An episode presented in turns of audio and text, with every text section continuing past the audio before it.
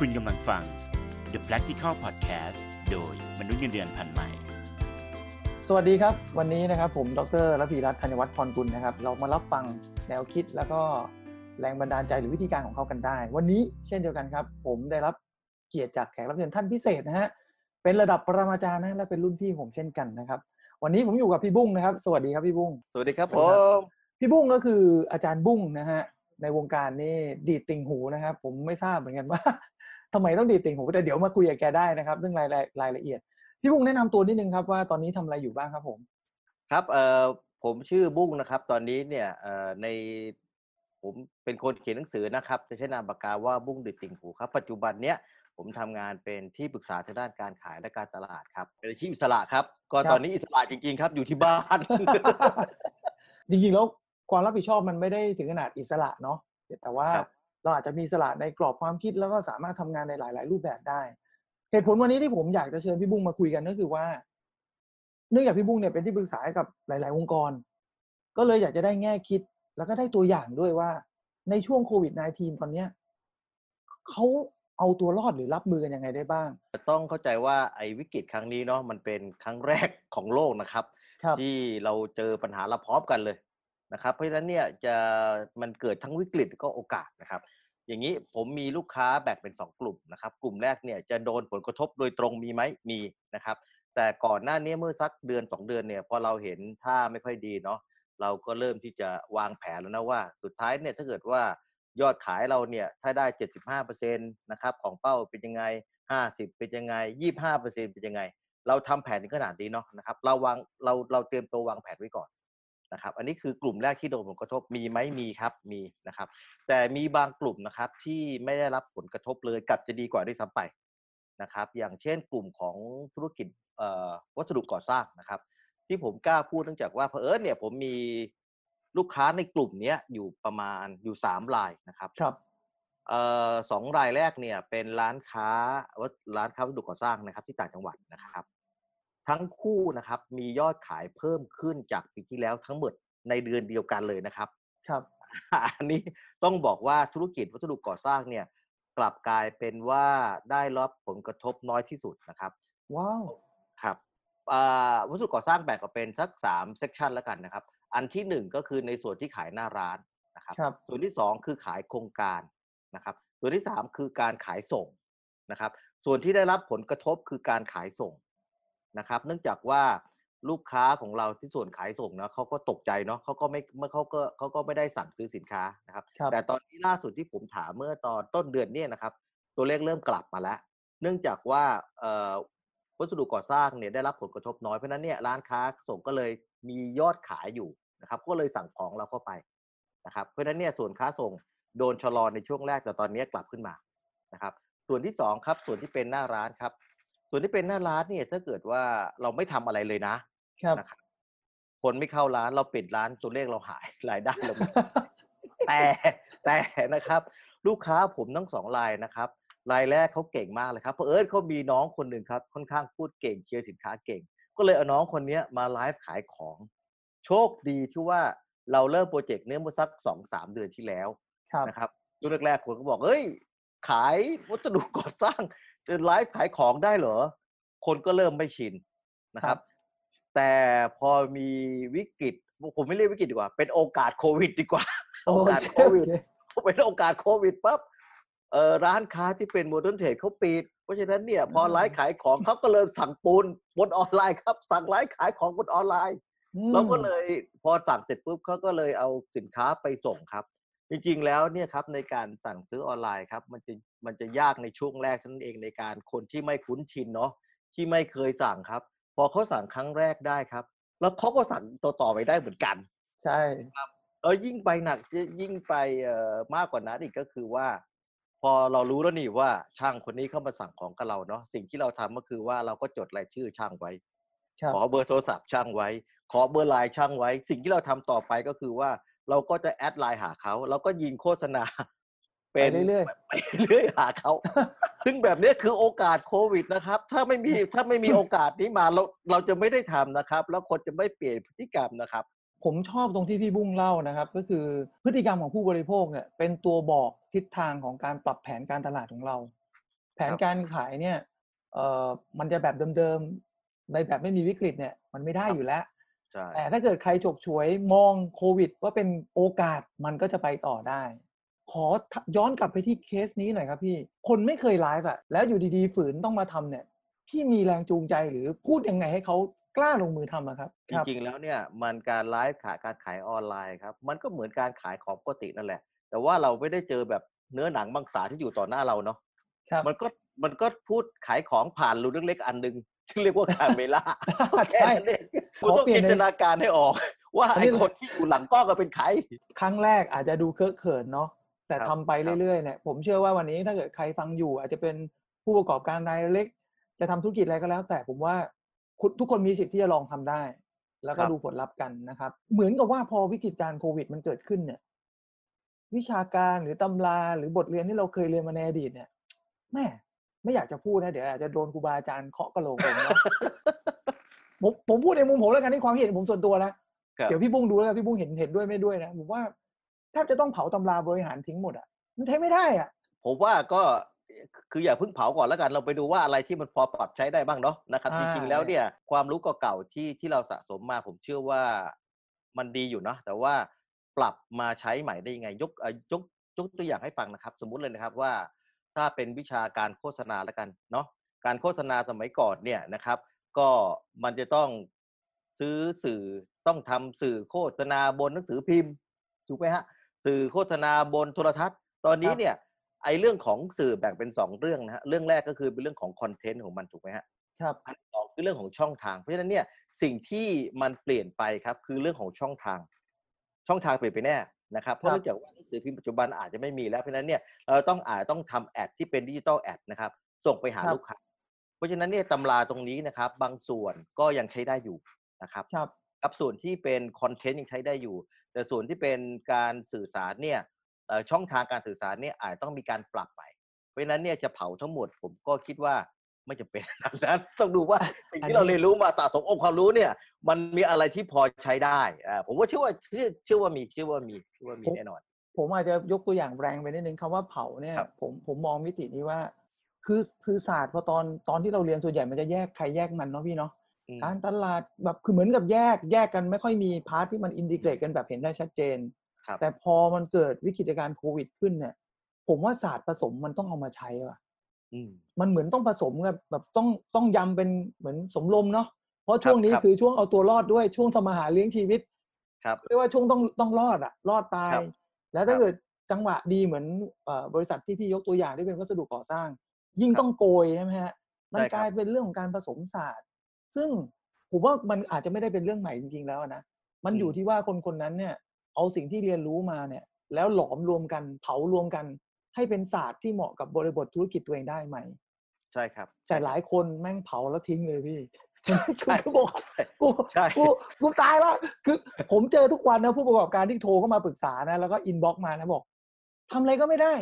นู่นนี่นั่นก็ไม่ได้นะผมก็เลยไม่รู้ไม่รู้ว่าเขาไปเรียนสำนักไหนมาเนาะอาจจะลมลมเขาเรียกว่าลมปานแตกซ่านไปแล้วอะไอใช่เราครัก็บทำได้แค่ให้กำลังใจอย่างเดียวนะฮะครับผมว่าตอนนี้ผู้ประกอบการนะฮะก็คือว่าผมว่าอย่างแรกคืออย่าตระหนกเนาะ ครับอย่าตระหนกนะครับ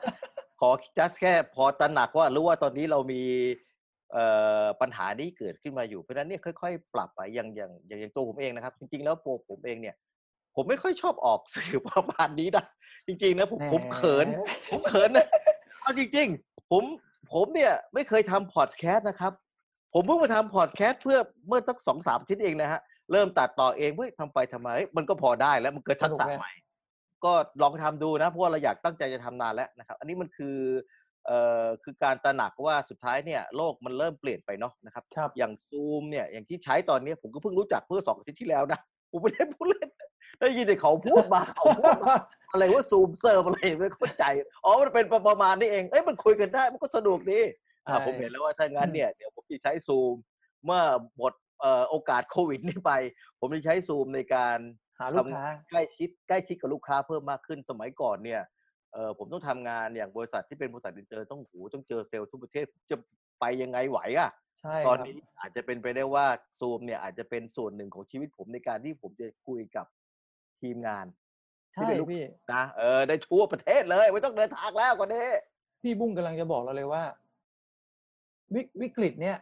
จริง ๆ แล้วเนี่ย มันมีทางออกเสมอ เพราะใช่ครับตัวอย่างก็บอกแล้ว แสดงว่าวิกฤตนี้จริงๆเนี่ยมันไม่ได้ทำลาย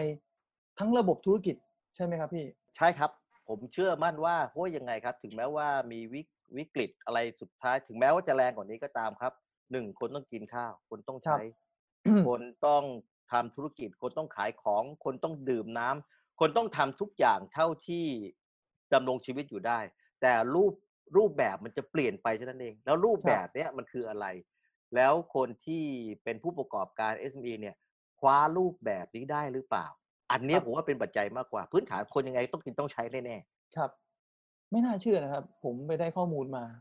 อันนี้อย่า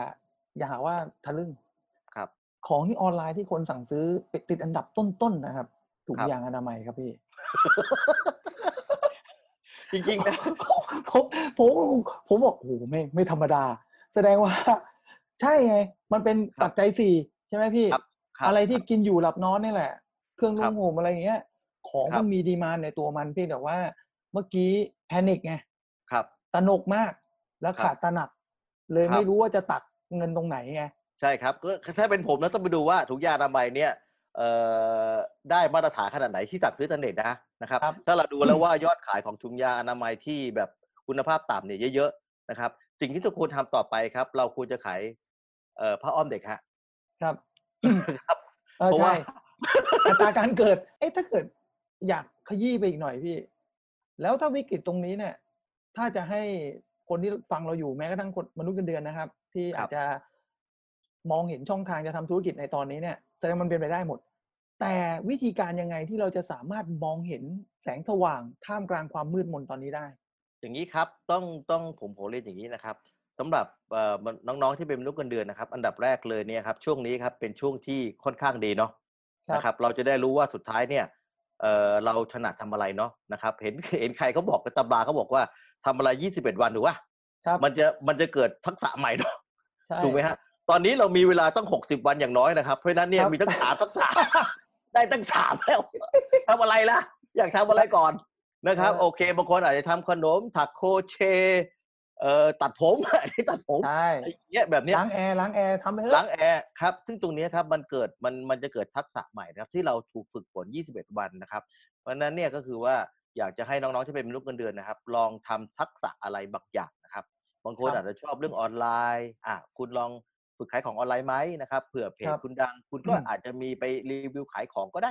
ครับนะครับเพราะฉะนั้นเนี่ยแสงสว่างที่ปลายอุโมงค์ครับ มันจะมีเมื่อไหร่ก็ตามที่น้องตอบตัวเองได้ว่า น้องทำอะไรก่อนใช่ถูกไหมพอทำเสร็จปุ๊บเรารู้ว่าแบบเนี้ยเอ้ยเราชอบนะเราจะเห็นแสงสว่างที่ปลายอุโมงค์ผมว่าดีไม่ดีอาจจะไม่ได้ที่แสงสว่างปลายอุโมงค์นะครับ อาจจะเกิดสปอตไลท์ในถ้ำตั้งแต่ในถ้ำเลยนะเฮ้ยแบบนี้ใช่แล้วเว้ยใช่มันจะเกิดเป็นดวงดวงดวงดวงดวงดวงไปนะครับ เพราะฉะนั้นเนี่ยครับเอ่อน้องๆที่เป็น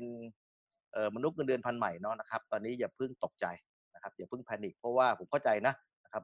ผมก็เคยทำงานอยู่ที่เป็นเป็นพนักงานมนุษย์เงินเดือนมาก่อนเนาะ ครับครับเมื่อไหร่ก็ตามที่บริการเกิดสั่นคลอนเนี่ยเราก็จะรู้สึกสั่นคลอนไปด้วยครับนะครับเพราะฉะนั้นเนี่ยจุดจุดเอ่อเราจะรอดจากจากจากวิกฤตนี้ได้นะครับ ขึ้นอยู่กับตัวเองครับ ว่าอยากครับทำอะไร แล้วก็มุ่งมั่นกับมันมี passion กับมันพอ แสดงแต่เท่าที่เห็นนะครับพี่พอยุคนี้เนี่ย ความฝืด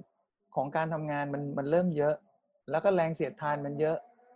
คนอาจจะมองในมุมนี้ใหม่ก็ได้นะ หลังจากจบโควิดในนี่ในความคิดเห็นของผมนะฮะเอ่อคนอาจจะเกี่ยงงานน้อยลง อืม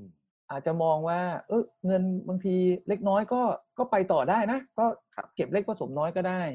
ซึ่งจะต่างกับยุคก่อนหน้า นี้ซึ่งแบบใช่โอ้โหอู้ฟู่คนจะบอกเฮ้ยงานมึงไม่เอาจะเอางานเยอะๆเงินเยอะใช่ซึ่งอย่างนี้ครับผมว่าเอ่อในมุมมองถ้าเกิดว่าในพูดในฐานะของเป็นผู้ประกอบการเนาะซึ่งครับตอนนี้ครับผู้ประกอบการเนะครับ เราสามารถที่จะเลือกคนดีๆได้ๆครับนะครับนะครับ แล้วก็แรงงานจะไม่ขาดแล้วสมัยก่อนนะครับ ผมไปทำเอันนี้ดีกว่าผมไปทำงานทุกทุกบริษัทหนึ่งร้อยเปอร์เซ็นครับพอดีผมทำงานทางด้านฝ่ายขายและการตลาดไงครับเซลล์ขาดทุกบริษัทเลยครับ ไม่มีบริษัทไหนไม่ขาดเซลล์เลยครับ หาเซลล์ก็ยากครับ เรื่องก็เยอะครับ ตอนนี้ผมว่าเยอะมามาคำมาคำมา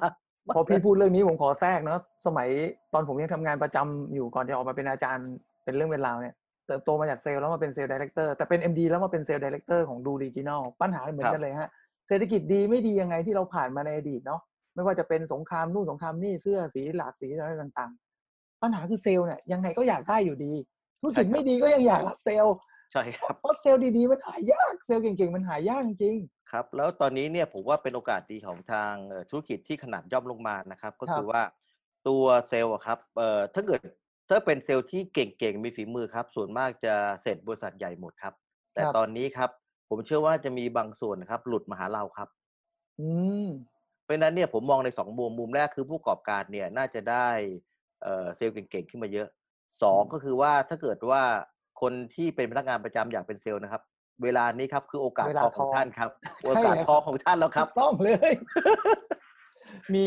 มีน้องๆชอบถามผมนะครับ ว่าตำแหน่งงานอะไรที่แลดูแล้วมีความมั่นคงที่สุดในองค์กร อันนั้นผมคำตอบแรกคือไม่มีจริงความมั่นคงใช่เพราะว่าความมั่นคงขึ้นอยู่กับหลายปัจจัย แต่ถ้าเอาความมั่นคงในแง่ ในแง่ภาพรวมของคนทำงานหนึ่งคนเนี่ย มีอยู่สองเรื่อง อันนี้พี่บุ้งเสริมได้หนึ่งต้องทำงานอะไรก็ได้ที่เกี่ยวกับยอดขายบริษัท ที่เกี่ยวกับยอดขายโดยตรงเลยนะอืมคืออืมถ้าคุณทำได้ไปเลยครับได้เลยสองถ้าคุณไม่เกี่ยวข้องกับยอดขาย คุณต้องเกี่ยวข้องกับการลดค่าใช้จ่ายถูกต้องถูกต้อง ถ้าคุณอยู่สองอย่างเนี้ยยังไงก็รอด ยังไงก็รอด ใช่ครับ ใช่ครับ ใช่ผมเชื่ออย่างนั้นเลยนะครับ แม้กระทั่งว่าสมมุติเลยนะฮะยกตัวอย่างว่า น้องๆขนส่งนะครับครับคนที่ทำโลจิสติกคนส่งสินค้าครับ ถ้าเขาคิดว่า ถ้าเขาอยากจะเป็นส่วนหนึ่งของยอดขาย เวลาตอนไปส่งสินค้าเขาต้องส่งให้ดีที่สุดเวลาคุยกับลูกค้าต้องคุยดีๆทุกป่ะใช่ใช่ผมว่าเพราะเขาต้องคิดเสมอว่าถ้าเกิดว่าเขาส่งของไม่ดีของแตกหักบริษัทจะมีค่าใช้จ่าย แล้วดีไม่ดียอดขายจะไม่เข้าด้วยเนื่องจากว่าเขาหมั่นไส้ไอ้คนขนส่งคนเนี้ยนะครับใช่เพราะฉะนั้นเนี่ยผมว่าผมชอบนะที่ที่ดรดรพีพูดก็คือว่าถ้าทุกคนครับถึงแม้ว่าไม่ทำอยู่ในส่วนที่ทำเป็นเซลล์ หรือเกี่ยวกับไฟล์การขายและการตลาดโดยตรงครับ แต่ให้นึกถึงยอดขายบริษัท กับคิดถึงลดค่าใช้จ่ายบริษัทครับอันนี้คือตำแหน่งที่มั่นคงที่สุดแล้วครับถูก ผมต้องเป็นผู้ประกอบการเองเนี่ย ผมก็รักไอ้เจ้าเจ้าหนี้เกือบตายถูกไหมถูกต้องแม้กระทั่งฝ่ายบัญชีก็ตาม ถูกป่ะใช่ฝ่ายบัญชีเนี่ยเฮ้ยทำไมคนนี้ไม่ยอมเก็บตังค์ทำไมจ่ายตังค์ช้าเออพยายามที่ไปกระตุ้น เพื่อจะเก็บตังค์นี้มาให้ได้ใช่อย่างเงี้ยผมว่าใครที่ไหนก็เขาก็รักถูกไหมฮะ ถูกครับ งั้นบทสรุปของที่เราคุยกันมาทั้งหมด มันมีคีย์เวิร์ดสำคัญแล้วคือว่า จริง ๆ แล้วโควิด มันไม่ใช่วิกฤตผมมันว่าขึ้นเป็นอโอยู่กับกาสมุมมองว่าใครมองว่าเป็นวิกฤตหรือโอกาส ใช่ครับ ใช่อะคสุรัดบ ท้ายครับพี่บุ้งอ่าอยากจะให้พี่บุ้งแนะนำให้กำลังใจพี่ๆน้องๆ SME หน่อยว่า จะรอดคราวนี้ยังไงแล้วก็รอบที่มันศึกนี้จบแล้วเนี่ย เขาควรจะต้องปลูกฝังทัศนคติหรือปรับเปลี่ยนธุรกิจยังไงบ้าง อืมเอาแบบ โอเค พอสังเกตพี่ อะสังเกตว่าเอาสั้นๆอย่างนี้ครับเอ่อผมอยากเล่าเรื่องเอ่อเรื่องเรื่องหนึ่งนะครับครับอ่าผมเป็นเรื่องที่เอ่อ รู้จักกษัตริย์โซโลมอนนะฮะกษัตริย์โซโลมอนเนี่ยเป็นกษัตริย์ที่เอ่อสมัยเอ่ออาณาจักรฮิบรูเนาะก่อนครับคริสต์ศักราชประมาณสัก 2,500 ปีนะครับ กษัตริย์องค์นี้ครับกษัตริย์โซโลมอนองค์นี้ครับรวยมากเก่งมากเลยครับ วันดีคืนดีฮะแกก็อยากจะได้แหวนวิเศษมาวงหนึ่งนะครับครับนะครับแหวนวิเศษเนี่ยนะครับ โจทย์มีอยู่ว่าแหวนวงนี้นะครับ เพื่อเมื่อท่านมองเห็นนะครับ ท่านจะต้องเปลี่ยนอารมณ์ทันทีครับ จากโกรธต้องกลายเป็นหายโกรธ จากครับดีใจต้องกลายเป็นเสียใจนะครับ ก็ให้เวลาเป็นหนึ่งเดือนครับ เพื่อจะให้พวกเหล่าขุนนางเนี่ยครับ มาหาแหวนวงนี้ให้ได้ จนแล้วจนรอดครับ วันที่29ครับก็ยังไม่ได้นะครับเพราะสุดท้ายนะครับ พอวันที่30ครับ ก็มีหัวหน้านะครับ หัวหน้าปราดคนนี้นะครับ ก็ครับทำแหวนวงนี้ขึ้นมาได้จริง ๆ ครับ ข้างในแหวนฮะ มีการสลักเอาไว้ฮะนะครับ สลักไว้ด้วยคำพูดอันหนึ่งครับ แล้วก็ขึ้นเอ่อให้กับกษัตริย์โซโลมอนครับพอกษัตริย์โซโลมอนเห็นครับ ตอนแรก เรียกทรงอึ้งฮะทรงอึ้งฮะแหวนวงนี้เป็นแหวนพิเศษมากนะครับคำถามก็คือว่าแหวนวงนี้เนะฮะสลักคำว่าอะไรนะครับ อันนี้เป็นเรื่องที่เขาเป็นเป็นนิทานนะฮะเป็นเป็นด้วยเป็นเป็นเรื่องในตำนานที่เล่ามา ข้างหลังแหวนเขียนไว้ว่า แล้วสิ่งนี้จะผ่านไปนะครับนั่นหมายถึงว่า ณตอนนี้ถึงแม้ว่าเราจะผ่านเราเจอวิกฤตนะฮะครับแล้วสิ่งนี้มันก็จะผ่านไปนะครับ ตอนที่ธุรกิจเราดีนะครับ ก็อย่าประมาทแล้วสิ่งนี้มันก็จะผ่านไปเช่นกัน นะครับ เพราะฉะนั้นนะครับผมอยากให้ SME ครับอย่ามองว่าเรื่องนี้เป็นเรื่องของวิกฤตฮะมองว่าเป็นโอกาสนะครับ เมื่อมีเมื่อเมื่อเมื่อมันมีวิกฤต แล้วสิ่งนี้จะผ่านไปในทางกลับกันฮะเมื่อหมดวิกหมดวิกฤตโควิด แล้วสิ่งนี้ก็จะผ่านไปอีกเหมือนกันนะครับเพราะฉะนั้นต้องจะต้องตั้งอยู่ความไม่ประมาทนะครับ อย่าพนิกนะครับ อย่าทำให้จิตใจเนี่ยอ่อนไหวไปกับสถานการณ์เถึงแม้ว่ามันจะดีมันก็จะผ่านไป ถึงแม้ว่ามันจะเลวร้ายขนาดไหนมันก็จะผ่านไปเช่นกันนะครับ ปรับตัวนะครับให้มันให้ได้ ถ้ามีคนสนใจ อยากจะติดต่อพี่บุ้งอยากจะหาว่า เอออาจารย์บุ้งมีอะไรมั่งไหมที่สามารถตามอ่านได้ตามครับ เรียนได้ ใครที่อยู่ในวงการของเอ่อ SME นะครับให้เข้าไปอ่านในบทความของผมนะครับใน w w w นะครับ underdog นะครับ run นะครับ w w w underdog run นะครับครับ underdog ก็พวกเป็นพวกการตลาดแบบหมาล่องบอดประมาณนี้เป็นต้นครับนะครับเพราะว่าเราเนื่องจากว่าเราทำธุรกิจ SME ขนาดเล็กนะเพราะฉะนั้นเนี่ยคิดสิ่งใหญ่ๆจะเริ่มทำจากสิ่งเล็กๆก่อน แล้วขยายขยายขยายไปเรื่อยๆนะครับต้องไปอ่านบทความนี้นะครับเพจก็คือเอ่อ at bung dot marketing นะครับนะครับก็คือ b o o n g บุ้งนะครับ dot marketing นะครับ หรือไปเสิร์ชหาคำว่าบุ้งดีดติ่งหูก็ได้ครับ คือนี่เป็นเนี่ยสคอรังบช่องทางหลักคนดังมากนะครับ คนนี้กว่าจะได้คิวท่านมานะครับไม่ค่อยไม่ค่อยชอบเปิดเผยในโลกออนไลน์สักเท่าไหร่ เนื่องจากสถานการณ์โควิดทำให้เราได้มาเจอกันแล้วก็ทำโปรเจกต์นี้ดีๆ ร่วมกันๆครับผมวันนี้นะครับผมนะครับดรระพีรัตน์ต้องขอบคุณพี่บุ้งมาก ที่มาทำให้คนที่ได้รับฟังตอนเนี้ยได้รู้ว่าเฮ้ยโอกาสมันมีจริงนะครับ ตอนนี้ก็ต้องขอขอบคุณแขกรับเชิญกิติมศักดิ์พี่บุ้งนะครับ แล้วก็ตอนหน้านะครับ เรายังมีแขกรับเชิญที่น่าสนใจอีก ติดตามมาตอนต่อไปได้เลยนะครับสำหรับวันนี้ต้องขอขอบคุณมาก สวัสดีครับ สวัสดีครับผม ขอบคุณที่ติดตามฟัง The Practical Podcast โดยมนุษย์เงินเดือนพันใหม่ สนับสนุนโดย สีดูลักซ์ผู้ผลิตสีชั้นนำระดับโลก Dulux, Dulux, Dulux.